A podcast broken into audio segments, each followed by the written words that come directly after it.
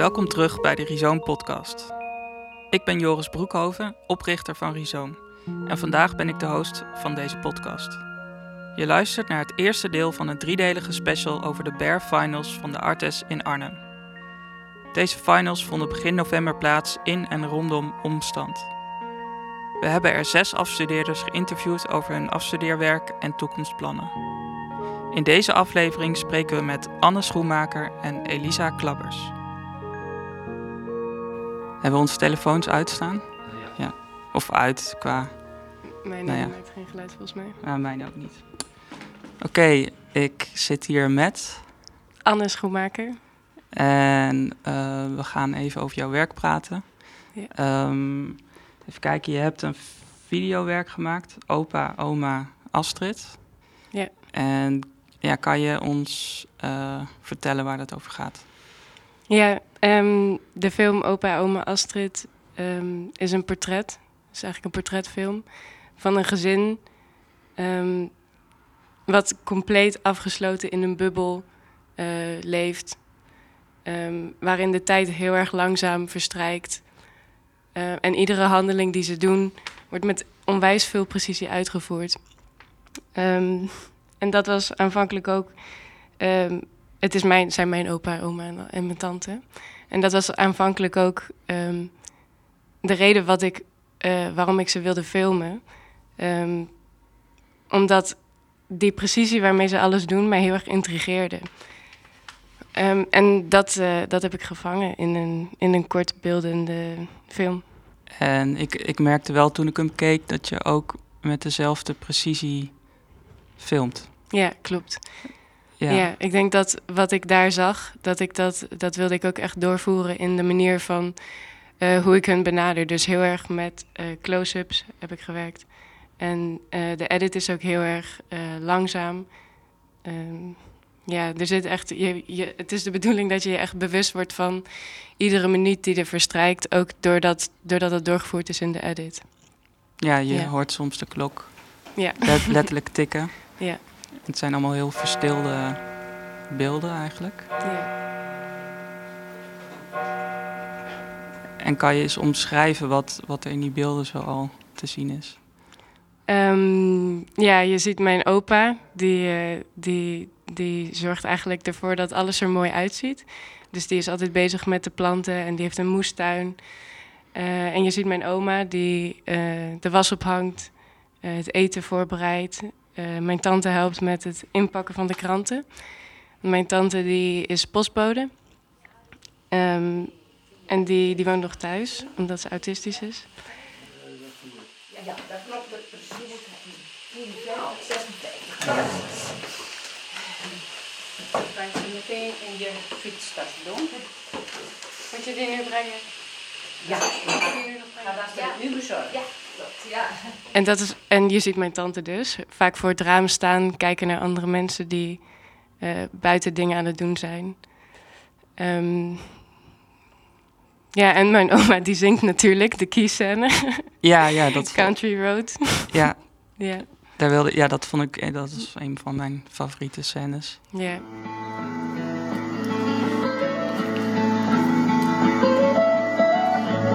Almost heaven. West Virginia, Blue Ridge Mountain, Shenandoah River.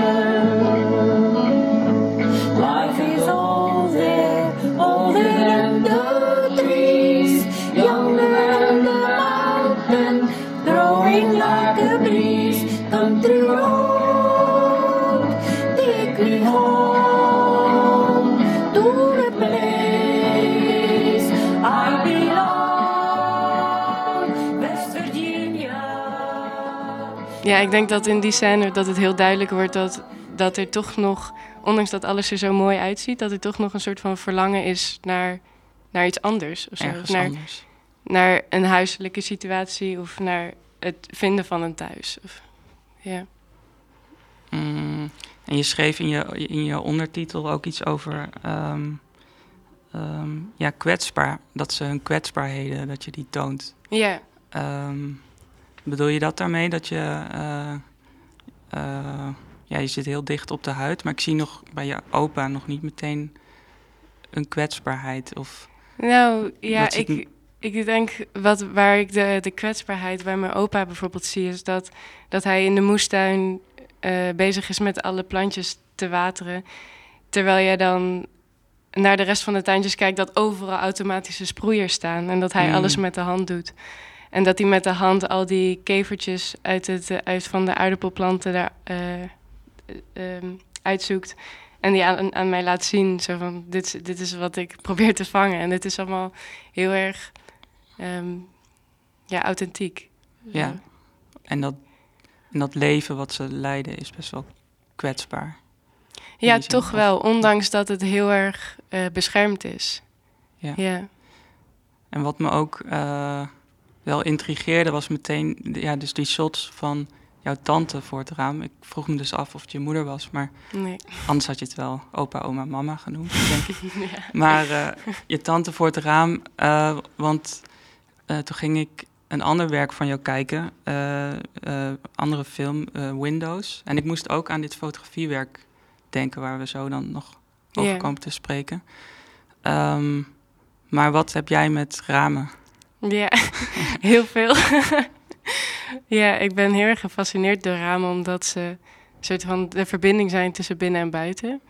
En dat klinkt heel logisch. Dat is het ook. En ik vind dat contrast heel erg mooi. En het is een soort van, het kan functioneren als een soort van portaal, want je verwijst ook naar mijn foto's. Daarin zijn de ramen ook een soort van portaal naar een andere tijd, omdat het uitzicht vervangen is met een beeld naar wens van de persoon die geportretteerd is. Dus het geeft een bepaalde tijdsaanduiding aan. Ja, je kunt mensen er heel erg mee isoleren. Dat is ook waarom ik mijn tante bijvoorbeeld in de film voor het raam heb gefilmd. Omdat daarmee dat contrast van de buitenwereld en haar nog meer versterkt wordt. En dat zij in een hele geïsoleerde wereld woont. Ja, ja. En ja. Ja, als we meteen, we kunnen meteen verder dan naar de foto's die hier aan de muur hangen. Het zijn 3 foto's. Ja. Hoe is dit ontstaan en heeft het werk een naam? Ja, de serie heet What Would You Like to See?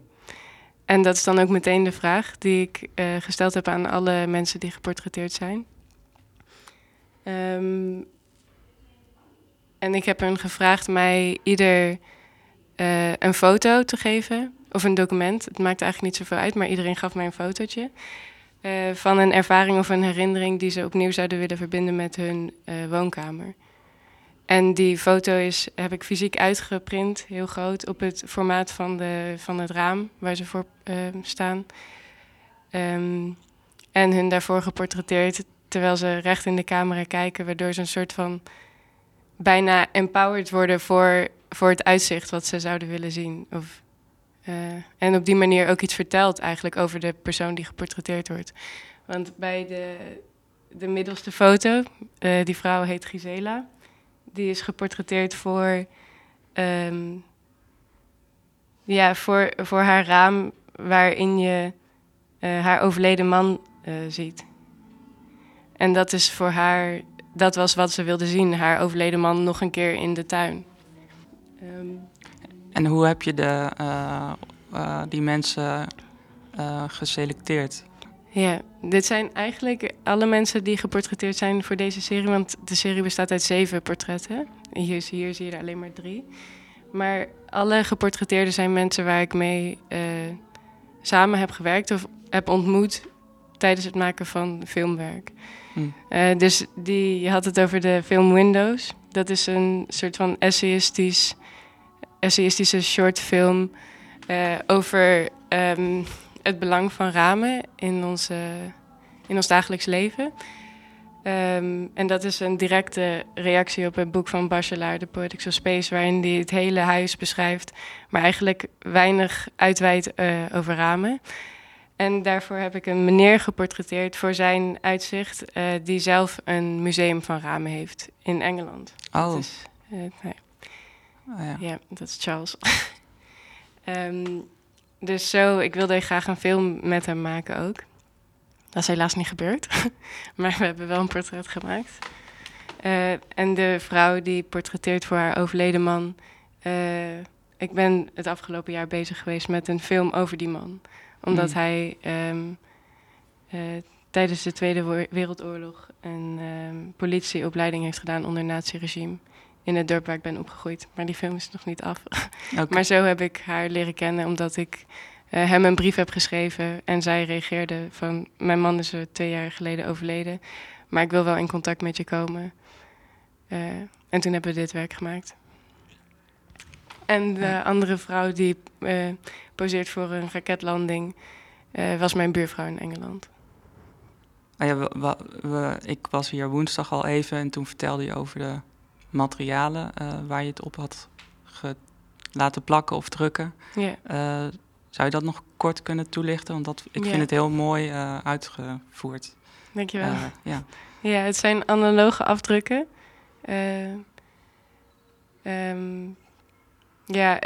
Het waren hele moeilijke afdrukken, omdat het licht-donker contrast heel hoog ligt. En dat is opgeplakt op een soort foamboard met True Life glas ervoor. Waardoor echt dat die kleuren die erin zitten echt naar voren komen. Ja, je wordt er meer ingezogen dan afgestoten door glas. Ja, ze weerspiegelen ook niet, echt. Dat is tenminste de bedoeling. Als ik hier zit, dan zie ik wel een beetje... Ja, nu ga ik weer terug naar de film. Ik vroeg nog me af hoe je eigen aanwezigheid in die film... Dat is heel dichtbij. Hoe je dat hebt aangepakt. Hoe je daar zelf tegenaan kijkt. Je eigen positionering in dat werk. Ja, dat is wel een goede vraag, want het is natuurlijk mijn eigen familie. Ja. Dus het voelt... ik denk dat er zit een bepaalde tegenstrijdigheid in, denk ik. Omdat het voelt... Je kunt voelen als kijker dat ik die mensen die gefilmd zijn heel goed ken. Maar tegelijkertijd zijn ze gefilmd met een enorme afstand van dat wat ze doen. Omdat het echt de kleine dingen zijn. En je moet denk ik een bepaalde afstand hebben om dat te zien en dat te filmen. En ik denk dat dat ook mijn positie heel erg kenmerkt. Dat het gefilmd is met een enorme afstand, maar omdat het zo close-up is, dat het heel intiem wordt. Want ik kan me niet heel goed verhouden tot hun, namelijk. Oké. Ja, dus ik denk dat ze soms wel naar de camera kijken. Ja, ik heb ze altijd eigenlijk meer geobserveerd dan dat ik met hun ben. En ik denk dat je dat... dat voelbaar is in het werk. Ja. Ja, ik was benieuwd hoe de academie jou heeft geholpen om die film te maken, buiten het feit omdat die natuurlijk ontstaan is op de academie. Ja, wat zijn facetten van de academie die jou daarin verder hebben geholpen? Ja, dat is inderdaad wel een grote vraag. Want ik heb deze film in een redelijk korte periode gemaakt. Dus ik heb hem 3 dagen gefilmd. En eigenlijk binnen een week stond de edit. Maar na de eerste versie heb ik redelijk wat begeleiding gekregen van Edwin Zwakman, mijn tutor. Doordat hij mij in contact heeft gebracht met wat filmproducenten. Waar die naar mijn werk hebben gekeken. En ook bijvoorbeeld mij hebben geholpen met de kleurencorrectie. Met tips hebben gegeven over... hoe je meer rust in het beeld geeft door een clip net iets later te starten. Dus ook echt technische adviezen over de edit. Dus op die manier ben ik wel begeleid. Maar op school is het natuurlijk niet film. Het is niet het grootste medium waarmee gewerkt wordt. Film. Nee. Dus dat is wel... buiten de academie omgegaan, denk ik. En denk je dat als dat zo meteen wegvalt, dat zoiets ook niet meer mogelijk is? Of heb je nu al die tools? Dat ik in contact kom met die mensen? Ja, bijvoorbeeld. Nou, ik hoop dat ik mijn contacten goed onderhoud. Dat ik wel, terug kan met nieuw werk. Of, is dat ook je advies? Ja, je normale werkproces? Want de foto's zien er ook echt... ja, heel goed en geconcentreerd uit. Ja. Zijn daar ook mensen bij geweest die jou hebben geholpen daarmee? Ja, ik heb de print samen afgedrukt met Pieter Swensen, is van AAPLAB, die voor heel veel professionele kunstenaars, noem even Rineke Dijkstra, name dropping, bijvoorbeeld. Shout-out. De afdrukken maakt. Ja. Voor heel veel opkomende kunstenaars ook. Ja, nu zitten we hier en het is nog helemaal leeg. Ja. Want corona en spoedoverleg. Ja, hoe was het voor jou om je afstuderen zo lang... afstuderen in coronatijd, kan je daar wat over zeggen? Ja, dat is natuurlijk niet heel fijn. Wat ik merkte bij mij was dat mijn projecten steeds groter werden. En groter en groter en groter. En dat uiteindelijk dat die extra tijd heel veel voordelen heeft. En het echt teruggeworpen zijn op je eigen familie en je eigen kamer. Maar dat het tegelijkertijd ook heel makkelijk is om te verdwalen in dat wat je doet.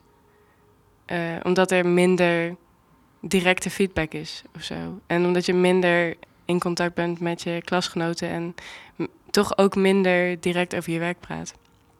Dus dat was wel een uitdaging voor mij. Maar tegelijkertijd heeft het ook wel, denk ik, veel rust gegeven om toch wel dieper in te gaan op een bepaald onderzoek waar ik mee bezig ben nog steeds. En ook dat er wel meer tijd en rust voor is. Ja, en ondanks dat het dan niet helemaal in de ideale omstandigheden nu gepresenteerd wordt met corona en dat er heel weinig bezoekers zijn. Ja, denk ik, is het toch wel allemaal een hele interessante tijd geweest. Zo, niet altijd per se leuk, maar wel ook wel goede kanten zaten eraan. Ja, dus je kon wat dieper in je werk. Ja, ik kon dieper in mijn werk gaan met meer focus. Ja. Denk ik toch wel, ja. Hoe zie je zelf dat dan zich uit in jouw werk? Is dat de kwaliteit omhoog gaat? Of is het concept voor jou sterker? Ik denk dat het voor mij vooral in de kwaliteit zit. Dat er meer tijd is geweest om te kijken, oké, ik heb nu dit werk en hoe wil ik dan dat dit gepresenteerd wordt? Of hoe haal ik hier het maximale uit? En daar was... Ja, ik denk wel dat je dat bijvoorbeeld ook in de foto's ziet van de manier waarop ze gepresenteerd zijn. Als er minder tijd was geweest, was er denk ik ook minder ruimte geweest om na te denken over de eindpresentatie uiteindelijk. Ja. En het concept wordt natuurlijk aangescherpt, omdat je er langer over na kan denken. Ja, zijn in de tussentijd bijvoorbeeld die foto's ook nog veranderd? Die foto's veranderd? Zijn die veranderd als je dan langer nadenkt over de kwaliteit, over bijvoorbeeld de afdruk of zo? Nee, de foto's zijn niet veranderd. Maar er zijn er wel meer bijgekomen, natuurlijk. En ik heb denk ik het proces beter in de vingers gekregen, omdat de negatieven die ik heb geschoten zijn echt heel moeilijk om mee te werken. Dus in het afdrukken zit heel veel nabewerking met... Ik zal niet helemaal diep ingaan op hoe je een foto afdrukt... maar met heel veel dubbele belichtingen en technische moeilijkheden. Yeah. Oké, volgens mij was dat het. Of had je nog een vraag? Ik was nog even benieuwd uit welke jaren de werken komen... De fotoserie ben ik mee begonnen in 2017.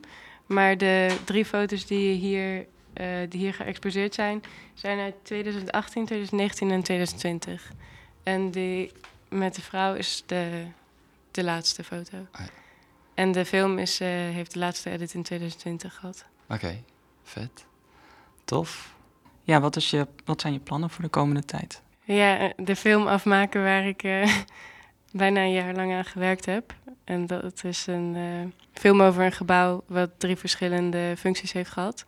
Waarin ik voor iedere functie 1 iemand heb gevraagd om het gebouw te beschrijven vanuit hun ervaring en herinneringen eraan. En die verhalen die veranderen constant. En ik wil dat die verhalen een soort van door het gebouw heen zweven. Dus dat is een werk waar ik mee bezig ben. Wat ik ook afhoop te maken binnen het Kunstpodium T-programma. Oh ja. Dat je dan weer opnieuw gelinkt wordt aan de master. Dus ja, op die manier wat begeleiding. Maar gelinkt aan een master... Sorry, ik weet niet helemaal hoe Kunstpodium T werkt. Ja, Kunstpodium T is een programma waarin mensen die net zijn afgestudeerd... in groepjes worden onderverdeeld van allemaal verschillende academies. En dan word je gekoppeld aan een master die je dan begeleidt in je werkproces. En uiteindelijk maak je een expositie met je groepje. Ja, maar gekoppeld aan een master, dat is een fysieke persoon. Ja, oh, dat is een fysieke persoon. Ja, niet een master als in master. Nee, en een masterkunstenaar. En welke masterkunstenaar gaat jou begeleiden? Hij heet Jasper de Breyer. Oké. Ja. Oké. Als ik zijn naam goed uitspreek. Ja. Maar dat is fijn dat je gewoon al wat hebt voor na het afstuderen. Ja, eigenlijk klopt. Nu al. Dat klonk allemaal heel goed. Bedankt. Wil je zelf nog iets toevoegen, wellicht? SO's. Ja, ik wil wel iets toevoegen. Dat ondanks dat mensen niet naar de fysieke expositie kunnen komen... dat er wel een virtuele tour is gemaakt. En dat die ook bekeken kan worden op de computer. Dus dat iedereen toch wel een goed beeld kan krijgen van de expositie die we hebben gemaakt. En die is te vinden als je naar de BEAR Finals 2020 gaat. Op de website van ons kan je die tour vinden. En waar kunnen we je werk nog meer zien na de finals? Kunnen dus heel weinig mensen bezoeken, maar komt het nog ergens anders? Ik hoop dat ik heb mijn werk heel ingezonden voor heel veel filmfestivals. Ah, oké. Dus ik hoop het. En op mijn website. Ja. En je website is? AnneSchoemaker.nl. Oké. Dankjewel. Ja, dank je. Almost heaven, West Virginia, Blue Ridge Mountain, Shenandoah River.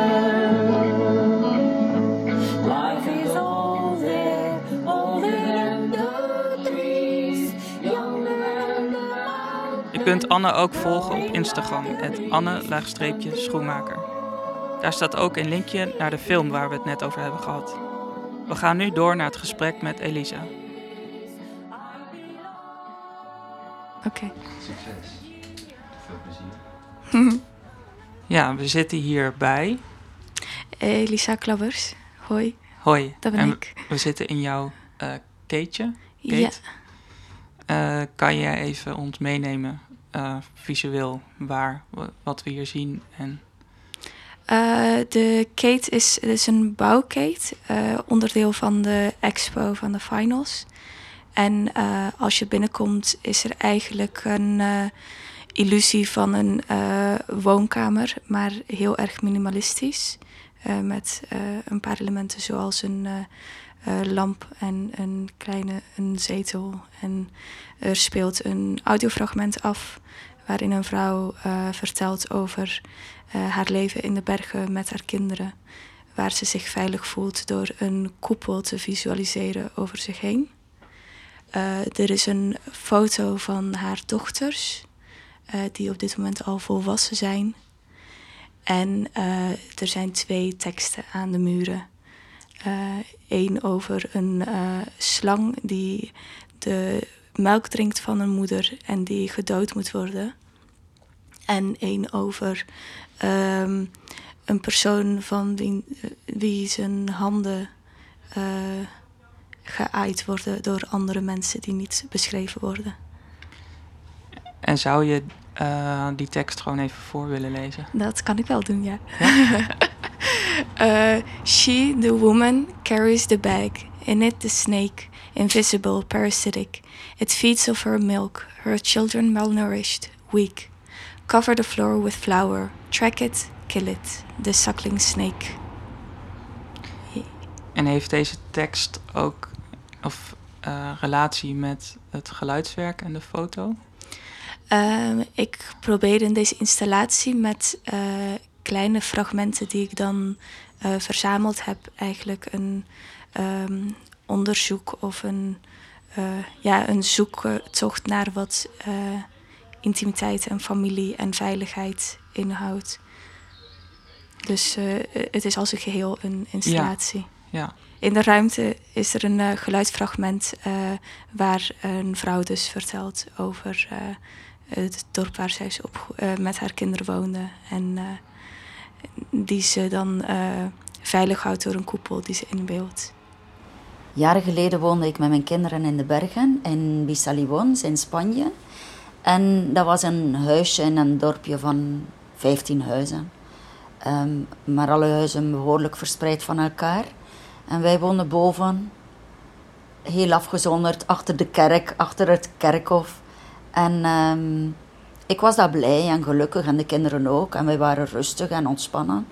Maar mensen zeiden soms van, zijt je niet bang of zijt je niet ongerust? Of in de nacht en als er iemand komt. En uiteindelijk werd ik soms een beetje onrustig door al die commentaren van mensen. En werd ik soms onrustig omdat ik zo rustig was. En maakte ik me soms bezorgd van, is dan alles toch oké? En ik wou die bezorgdheid niet in mijn leven. En daarom heb ik op een dag gezegd van, oké, ik ga gewoon een koepel zetten over dit dorp. Over ons huis en over het hele dorp. Een koepel die ik in een mooie kleur zette, zoals goud of roze of wit. En heel stralend en blinkend. En waar wij gewoon door naar buiten konden kijken. En naar buiten konden contact hebben met mensen en met iedereen. Maar waar ik zo'n soort filter zette, zodat mensen van buitenuit niet een negativiteit naar ons konden uitstralen. En waar mensen die slechte bedoelingen hadden, dus ook niet door konden of niet, dus geen invloed hadden op ons. En elke avond, als ik naar bed ging, dan ging ik op mijn rug liggen. Enkele minuten mediteren. En legde ik een hand op mijn hart en een hand op mijn buik. En concentreerde ik mij op gewoon onze rust en ons zich goed voelen en onze veiligheid. En versterkte ik en visualiseerde ik elke keer weer die koepel. Dus elke keer weer maakte ik dat sterker, zodat we gewoon rustig en veilig konden zijn in het huis waar we woonden. Wie is die vrouw en hoe ben je bij die vrouw gekomen? Dat is mijn moeder. Oh. Ja. Oké. Dit is een verhaal. Ik heb ooit aan haar gevraagd wat zij deed om zich veilig te voelen in ons huis. En toen vertelde zij dit aan mij. Een jaar geleden of zoiets herinnerde ik dat. En toen heb ik aan haar gevraagd of ze het opnieuw wou vertellen. En dan zou ik het opnemen. Je hebt een minimalistische woonkamer hier gemaakt. Ja. Hoe communiceren die elementen met elkaar? Ik denk dat... het is voor mij... Persoonlijk vind ik het soort van... interessant dat verschillende elementen... van mijn leven komen en waarheid zijn. Zoals dat je heel veel dochters hebt en dat je ver in de bergen woont. Heel afgezonderd van de hele wereld. En dan het verhaal van de slang is een verhaal wat als een mythe in Spanje als waarheid verteld wordt. Dus tot een jaar of zo geleden dacht ik dat er slangen bestonden die melk van dieren of van mensen konden drinken. Dus dan zijn heel veel elementen eigenlijk soort van in mijn leven als waarheid verteld. En dan nu probeer ik die als materiaal te gebruiken om... dus dat onderzoek van wat veiligheid en wat thuis is... en dan is deze kate daar ook een soort van deel van... omdat het binnen een woonkamer is en een warm licht heeft... en een gevoel van een persoon die iets van een thuis wilt neerzetten... maar van buiten is het niet herkenbaar als een huis. Het is een bouwkate. Dus ik heb deze ruimte gekregen om mee te werken van studieomstand.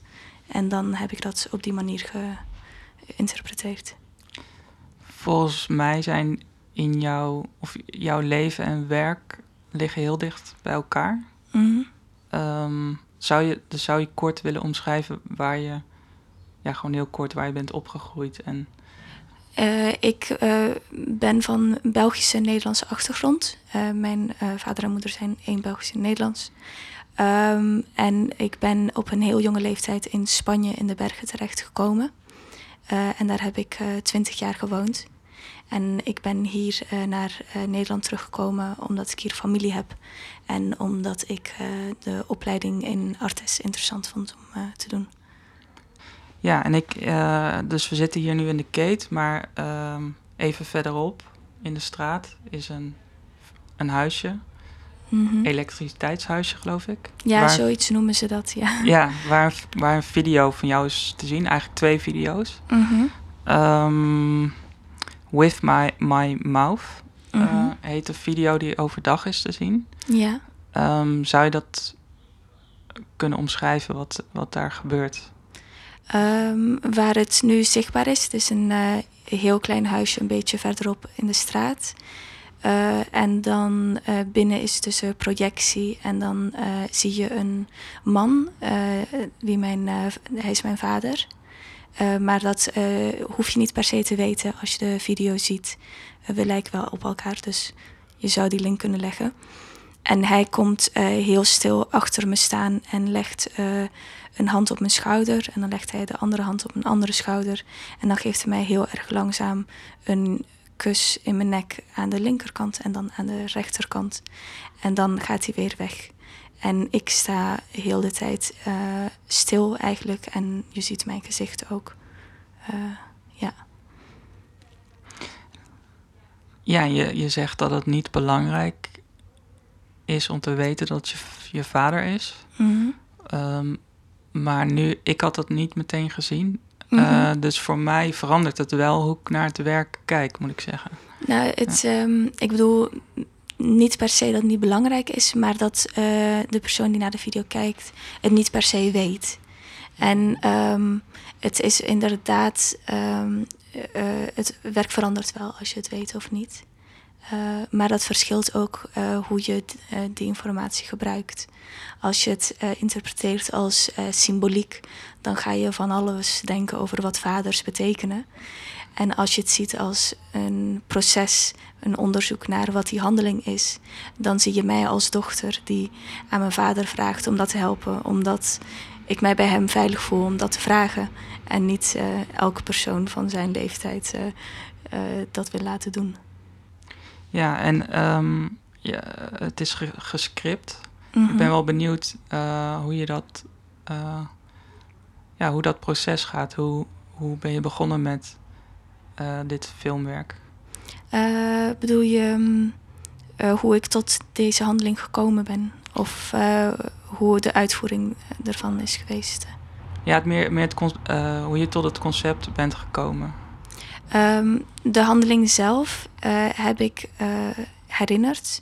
Dat is mij eerder overkomen. En ik heb dus de stappen die de persoon zou uitvoeren, wat ik nooit gezien heb, alleen maar kan gokken eigenlijk wat er dan achter mij gebeurde. Die heb ik uitgeschreven. En ik heb op verschillende momenten het eigenlijk opnieuw laten uitvoeren en gefilmd. En dan ben ik uiteindelijk wou ik dus zien hoe het zou zijn als ik dan aan mijn vader vraag om dat te doen. Of die handeling aan zich mij zo ongemakkelijk zou laten voelen. Of het lag aan de situatie waarin het eerder was gebeurd bij mij. Dus daarom in deze video laat ik het verhaal eigenlijk niet heel compleet uitspelen. Ik geef geen concrete context van waar die vandaan komt of wie de personen zijn. Omdat ik niet de bevrediging wil geven aan de toeschouwer om er een oordeel over te hebben. Omdat als je zelf kan besluiten van, oh, dat vind ik niet goed of oh, dit is hartstikke mooi, dan ben je opgelucht en dan ga je weg naar huis. Dat is allemaal chill. Maar op deze manier heb je dat niet. Blijft het ongemakkelijk. Ja, dat was ook waar ik mee wegging. Dus dat is wel goed gelukt in die zin. En jij positioneert jezelf best wel sterk binnen je werk. Hoe bedoel je precies met ik positioneer me sterk? Als in dat ik een... Je bent zelf heel erg aanwezig in je werk. Is dat een bewuste keuze? Ik verzamel bewust materiaal uit mijn eigen leven. Of uit herinneringen die andere mensen aan mij verteld hebben. Of verhalen die... ik denk dat herinneren een belangrijk gedeelte is. Want het zijn soort van verhalen of handelingen die zijn blijven hangen op een of andere manier. Dus er is best wel regelmatig dat ik iets terughaal van best wel een tijd geleden. En het zijn vaak elementen die te maken hebben met een gevoel van veiligheid. Met een gevoel van wat vrouwelijkheid is. Omdat dat dingen zijn die... heel aanwezig zijn in mijn eigen leven, waar ik heel erg zoekende naar ben, naar hoe je een thuis maakt en wat familie betekent en hoe je je veilig voelt. En ook mijn identiteit als vrouw is iets wat regelmatig best wel beklemmend heeft gevoeld en wat ik nog steeds worstel met hoe ik daarmee om moet gaan. Dus ik denk dat daarom dat de elementen zijn die ik herinner. En die gebruik ik dan om op een manier via storytelling ook het hierover te hebben. Maar ik zet ze niet neer als autobiografisch. Want ze vertellen niet een verhaal over mij specifiek. Ik wil nu wel naar hoe het voor jou was om eigenlijk af te studeren en niet af te studeren. In de zin van dat het steeds maar werd uitgesteld. Ik heb heel goed gebruik gemaakt van wat extra tijd. Wat ik denk ook heel zichtbaar is in mijn werk. Dat weten jullie niet, want jullie hebben het niet eerder gezien. Maar het heeft mij best wel veel tijd gekost om een manier te vinden om het zo te laten zien dat de verschillende elementen die ik verzamelde en bleef terugkomen in mijn werk, dat die echt in contact kwamen met elkaar en communiceren met elkaar. En eigenlijk dat je het ziet en er niet echt zoveel twijfels zijn als je ernaar kijkt van dit klopt gewoon. Dat heeft me best wel veel tijd gekost. Zeker het afgelopen half jaar ook. De quarantaine was wel lastig hoor. Dat was niet best. En om alles online te doen. Maar ik ben nu blij dat we het nu aan het doen zijn, de show. En ik ben blij met wat ik neergezet heb. Wat zijn jouw plannen voor de nabije toekomst? Ik ben toegelaten voor de Apprentice Master dingie van Kunstpodium T. Dus daar heb ik zin in om daar... energie en in te besteden en gebruik van te maken. En ik denk dat ik vooral in de toekomst ruimte wil maken om mijn werk te laten zien. Ruimte wil maken om aan het werk te gaan. En dat zo wil aanpakken. Om dus die ruimte te creëren en contact te maken. Omdat ik weet dat er niemand echt op ons te wachten staat. Dus dan moeten we daar zelf even achteraan gaan. Waar kunnen we jouw werk vinden online? Ik heb mijn website, gewoon elisaklabbers.com. Instagram ben ik ook met hetzelfde te vinden. Eigenlijk altijd mijn complete naam, Elisa Klabbers. Dat is hem. Top.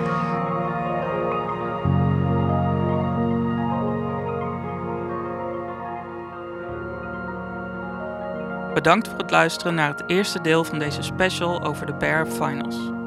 Ik wil Anne en Elisa bedanken voor hun medewerking. Aan deze aflevering werkten mee Joris Broekhoven, dat ben ik, en Dirk Muller voor het interview, Robin Speyer en Roosmarijn Peperkamp voor de feedback. Ik wil ook graag een shout-out geven naar de rest van het Rhizome-team. Django van Ardennen, Anissa Demersi, Marlies Kamping, Melanie Maria en de kleine Oelai, Gemma Oosterhof, Cheyenne Patiwaal, Marieke Polderdijk en Kier Vliegen. Meer informatie over Rhizome vind je op onze website www.rhizome.art. Volg ons op Instagram @_Rhizome. En als je deze podcast leuk vindt, abonneer je dan op ons kanaal op Spotify of Soundcloud. Deel 2 van deze special verschijnt volgend weekend.